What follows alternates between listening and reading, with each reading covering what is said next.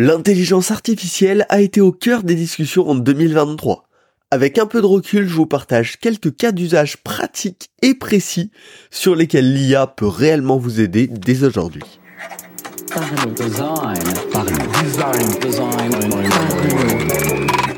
Rejoignez le Slack T C T, partenaire de la saison sept de Parlons Design. C'est la référence des product designers en France, une communauté bienveillante entre passionnés. Salut, c'est Romain Penchenat, bienvenue dans Parlons Design pour un nouvel épisode sur comment améliorer notre productivité grâce à l'intelligence artificielle notamment. Euh, c'est un sujet que j'ai pas mal exploré. Quand j'étais Design Ops chez Payfit, on a fait notre, enfin, j'ai réalisé notamment toute une recherche approfondie sur euh, bah, l'I A pour les designers euh, qui nous a permis de débunker pas mal de choses et de rentrer vraiment dans la pratique très concrète. Euh, mais également en perso, ben bah, voilà, pas mal de curiosité et d'expérimentation dans mon quotidien euh, de product designer. Et donc l'idée avec cet épisode, c'est de faire un état des lieux déjà de ce qui ne marche pas. Il faut arrêter le bullshit euh, à, à un moment. Et donc il y a des choses qui concrètement sont très loin d'arriver, euh, sont annoncées aujourd'hui mais sont pas du tout prêtes, sont pas du tout utilisables en production. Donc on va débunker ça très rapidement en quelques minutes. On va voir ce qui marche surtout. Il euh, y a trois vraies astuces qui... Euh, Enfin, moi, me font gagner du temps, ont de la valeur, euh, sont très concrètement utilisables, et donc je vais vous les partager. Et euh, on va terminer avec quelques choses à suivre qui peuvent être intéressantes euh, bah, pour pour les prochains mois, prochaines années peut-être. Et bien évidemment, bah, je serai preneur de tous vos retours. Euh, on en parle à la fin. Alors, pour commencer, quelles sont les fake news? Qu'est-ce qui, euh, soi-disant, est faisable par l'I A, mais aujourd'hui, clairement, est très loin de pouvoir euh, soit nous aider, soit nous remplacer? Le premier point, c'est tout ce qui est génération euh, d'interface. Euh, clairement, il y a eu beaucoup d'annonces, il y a eu des belles vidéos, comme quoi, waouh, en tapant un prompt, elle a designé euh, toute mon application. Euh, clairement, il n'y a aucun résultat qui serait euh, ne serait-ce qu'acceptable pour un projet perso. Euh, premièrement, parce que la plupart des solutions de génération d'images, c'est principalement du P N G, J P G, hein, c'est du c'est, c'est du c'est du pixel, euh, donc c'est pas quelque chose vraiment exploitable par euh, les développeurs. Les quelques démos incroyables, bah c'était souvent des gens qui ont passé des heures et des heures et des heures pour avoir un truc. Euh, Qui, qui visuellement renaît bien, mais bien évidemment vous le savez, hein, tout le travail de réflexion, de logique, de hiérarchisation du contenu, bah ça, ça bah, c'est pas du tout fait aujourd'hui euh, par ce genre de, de d'interface générative d'images. Et après, tout ce qu'on a pu voir avec euh, des prompts qui, dans Figma, génèrent des interfaces. Bon, on a vu des belles démos euh, depuis trois ans, depuis G P T trois, mais il n'y a rien qui est sorti au niveau euh, production aujourd'hui. Euh, donc clairement, ne vous inquiétez pas, il y a encore de la marge avant qu'on en arrive là. Euh, et voilà, tout ce travail de réflexion, de toute façon, de savoir comment on le veut, pourquoi on le veut, ben ça, ça même si un jour on a de la, de la bonne génération d'interface en tant que telle, ben ce travail sera extrêmement important, euh, justement pour pouvoir définir, ben ok, je... faire à quoi ça ressemble, ça on peut potentiellement se débrouiller automatiquement, mais savoir pourquoi ça doit ressembler à ça, ben ça c'est clairement du travail en amont qui sera difficile à remplacer. Le second point sur lequel on est clairement pareil de l'ordre de la fake news, c'est tout ce qui est illustration professionnelle. Je spécifie bien professionnel parce qu'on a plein de choses hyper intéressantes en termes d'illustration, mais aujourd'hui ça reste extrêmement dur d'avoir des images vectorielles on-brand, donc c'est-à-dire des images vectorielles qui vont être cohérents avec votre marque, qui vont tout le temps réutiliser le même style exact. Euh, aujourd'hui, il n'y a pas vraiment de solution qui propose ça. Alors Adobe, pareil à cette dernière conférence, hein, a annoncé des solutions qui seraient censées euh, correspondre à ça. Aujourd'hui, c'est pas encore dispo et, et leurs outils de génération d'images vectorielles sont hyper bien, hein, mais par contre, ont vraiment du mal à avoir un style cohérent entre eux. Donc, il euh, y a encore un petit peu de marge là-dessus, mais c'est quand même plus près, plus proche que la, la génération d'interface. Bon, Maintenant qu'on a débunké tout ça rapidement, quelles sont les vraies astuces qu'en tant que product designer, euh, moi j'utilise? La première, c'est pour découvrir un sujet euh, complexe nouveau. Avec bah, des L L M comme ChatGPT ou Bard, c'est extrêmement simple d'avoir des réponses relativement compréhensibles sur des sujets complexes, leurs enjeux, leurs risques, leurs spécificités. Et ça permet d'avoir un expert qui n'a pas du cent pour cent de véracité, mais globalement on peut donner du quatre-vingt-quinze pour cent de vrai sur des sujets très spécifiques. Euh, il n'y a pas longtemps, j'ai dû m'intéresser à la cession de droit. Eh ben, c'est extrêmement pratique pour avoir un débrief en euh, quelques minutes sur comment fonctionne les sessions de droit, quelles sont les spécificités, euh, qui peut tra- enfin qui utilise ça, dans quel cadre, etc, etc. Euh, quand on doit travailler sur un support spécifique, tiens, je dois travailler sur euh, du design d'interface pour des bornes en magasin, eh ben c'est extrêmement rapide avec ces outils-là d'avoir un débrief, d'avoir une petite discussion pour comprendre comment fonctionne ce système. Et donc finalement, moi je l'utilise vraiment de manière très régulière comme ça en « Ah, je dois m'intéresser à un sujet que je connais pas encore, j'ai pas du tout fait de recherche, mais j'ai besoin d'une première compréhension pour pouvoir en discuter avec le reste de l'équipe ou avec le client. » Eh ben, je vais utiliser ces L L M pour avoir un débrief très rapide sur le sujet. Et vraiment, bah ça marche plutôt bien. Euh, ça permet même de commencer à penser des flows, de comprendre un petit peu le flow classique euh, et d'avoir plein de perspectives différentes sur ce même sujet sans avoir à faire des recherches très avancées, très complexes qui prennent beaucoup de temps. Donc je ne peux que vous le recommander, même si, attention, il faut bien sûr euh, le garder en tête, ça génère toujours hein, des potentielles réponses partiellement fausses, euh, donc faut pas l'utiliser pour des informations critiques. Par contre, voilà, pour les informations euh, gros plan, avoir une compréhension un petit peu générale d'un sujet, c'est absolument adapté, et donc absolument adapté euh, aux designers dans tous ces cas-là. Le second usage euh, très concret, euh, c'est tout ce qui est U X writing. Alors, non, ça ne génère pas du bon contenu pour l'U X writing, en tout cas j'ai du mal à trouver euh, ça, en tout cas sur des solutions en français. Il y a quelques outils dédiés à ça en anglais qui ont l'air plutôt intéressants, mais je vous recommande de vous méfier.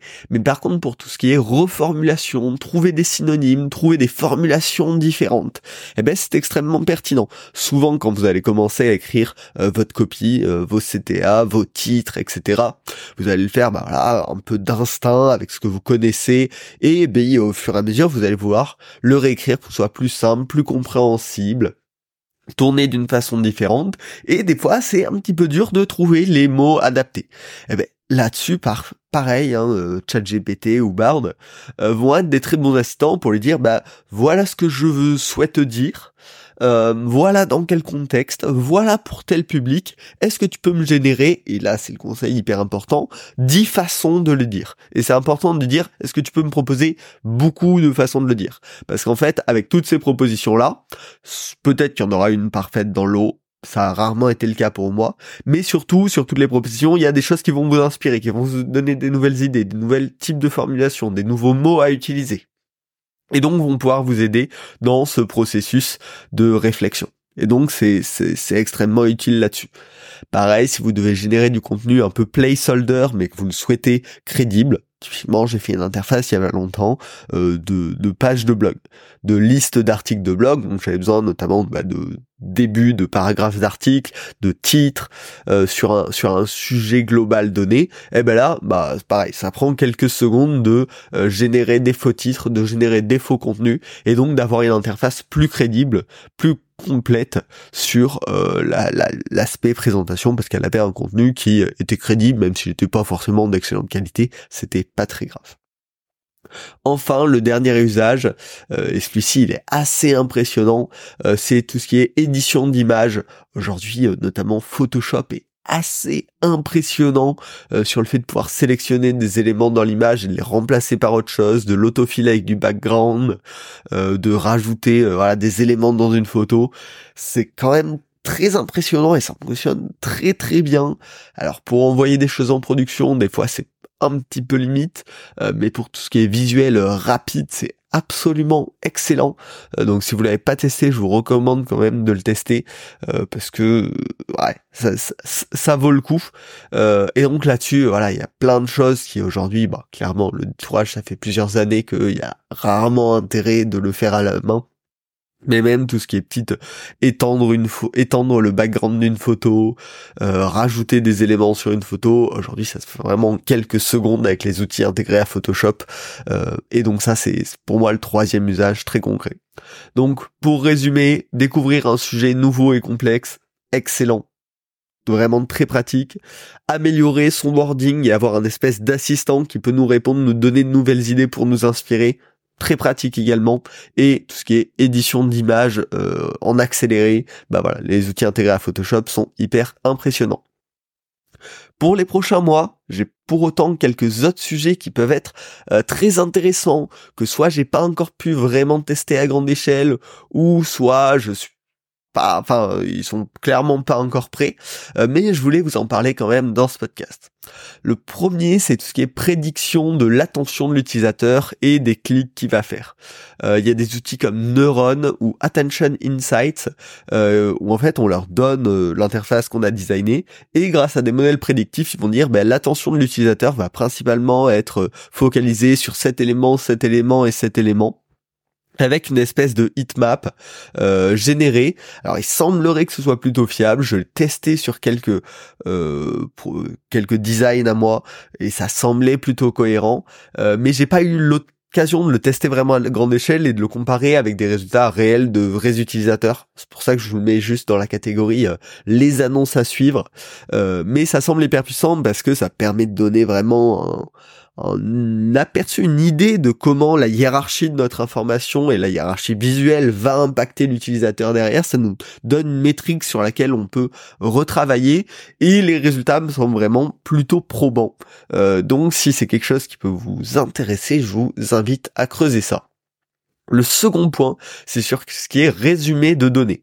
Données euh, de, de, de retour utilisateur, données euh, de, de review sur l'App Store, par exemple, des utilisateurs, données de mail utilisateurs, et cetera, et cetera.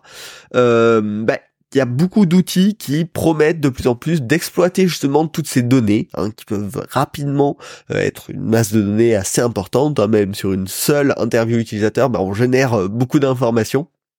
Et donc, bah, les outils d'intelligence artificielle peuvent aider à faire des résumés, à ressortir ce qui est le plus important euh, de toutes ces données.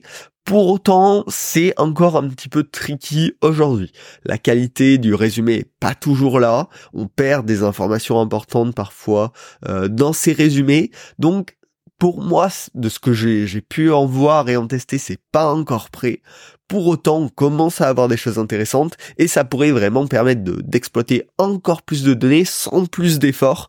Et c'est là où, où forcément ça a un intérêt. Notamment, il y a un acteur français, Synopsis, euh, qui permet de faire ça. Euh, et j'aimerais beaucoup tester leur, euh, leur solution. Mais donc c'est clairement quelque chose à suivre et qui pourra nous faire gagner du temps, parce que analyser toute la donnée qu'on a, en fait, c'est, il y a très peu d'équipes produits qui ont le, qui prennent le temps ou qui ont le temps euh, de de le faire. Et donc avec des outils comme ça, bah, on pourrait utiliser encore plus d'input utilisateur euh, pour euh, pour se lancer dans les phases de design sereinement.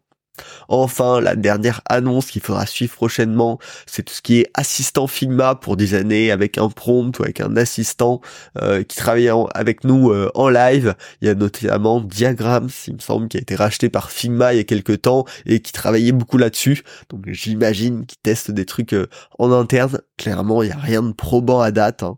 Mais si un jour ça sort, bah voilà. Faudra l'essayer, ça vaut, mieux vaut toujours le, le coup de se faire notre propre avis. Et globalement, c'est le message général que j'ai envie de vous passer hein, dans, dans cet épisode. C'est ne vous laissez pas effrayer par les discours alarmants de l'I A va vous remplacer demain, euh, c'est la catastrophe, euh, sautez par-dessus bord. Non, testez par vous-même, euh, faites-vous votre propre avis, profitez des petits gains déjà disponibles qui vont combler des manques dans votre process de design actuel. Et c'est comme ça que vous pourrez profiter au mieux des quelques avantages qui apparaissent avec ces solutions euh, et euh, ne pas passer votre temps à, à, à vous faire peur avec des choses qui, aujourd'hui en tout cas, ne sont pas du tout prêtes. Euh, typiquement, voilà, la génération d'interface. Aujourd'hui, on en est encore loin. Euh, et, et c'est ok, c'est pas être euh, délétère de l'I A, c'est juste un constat. Aujourd'hui, même en ayant testé, vraiment, c'est, c'est, c'est pas encore ça. En tout cas, je serais ravi d'avoir euh, vos, usages, vos usages à vous de l'intelligence artificielle. N'hésitez pas à m'envoyer un petit message sur LinkedIn. Puis c'est toujours aussi motivant euh, d'avoir vos retours d'auditeurs sur le podcast. Ça, ça fait euh, maintenant trois cents et quelques épisodes. Et donc, euh, c'est, ça, a, ça a été du travail jusque-là. Et donc, je suis toujours ravi de voir que, ça, que le podcast plaît à, à certains d'entre vous. Donc, n'hésitez pas à me partager euh, vos usages de l'intelligence artificielle sur LinkedIn. Le lien euh, de mon LinkedIn est en description. Et bien évidemment à vous abonner au podcast pour ne pas rater les futurs épisodes. C'est toutes les semaines, Parlons Design. Et du coup, on se retrouve mardi prochain. Salut. Parlons Design. Parlons Design.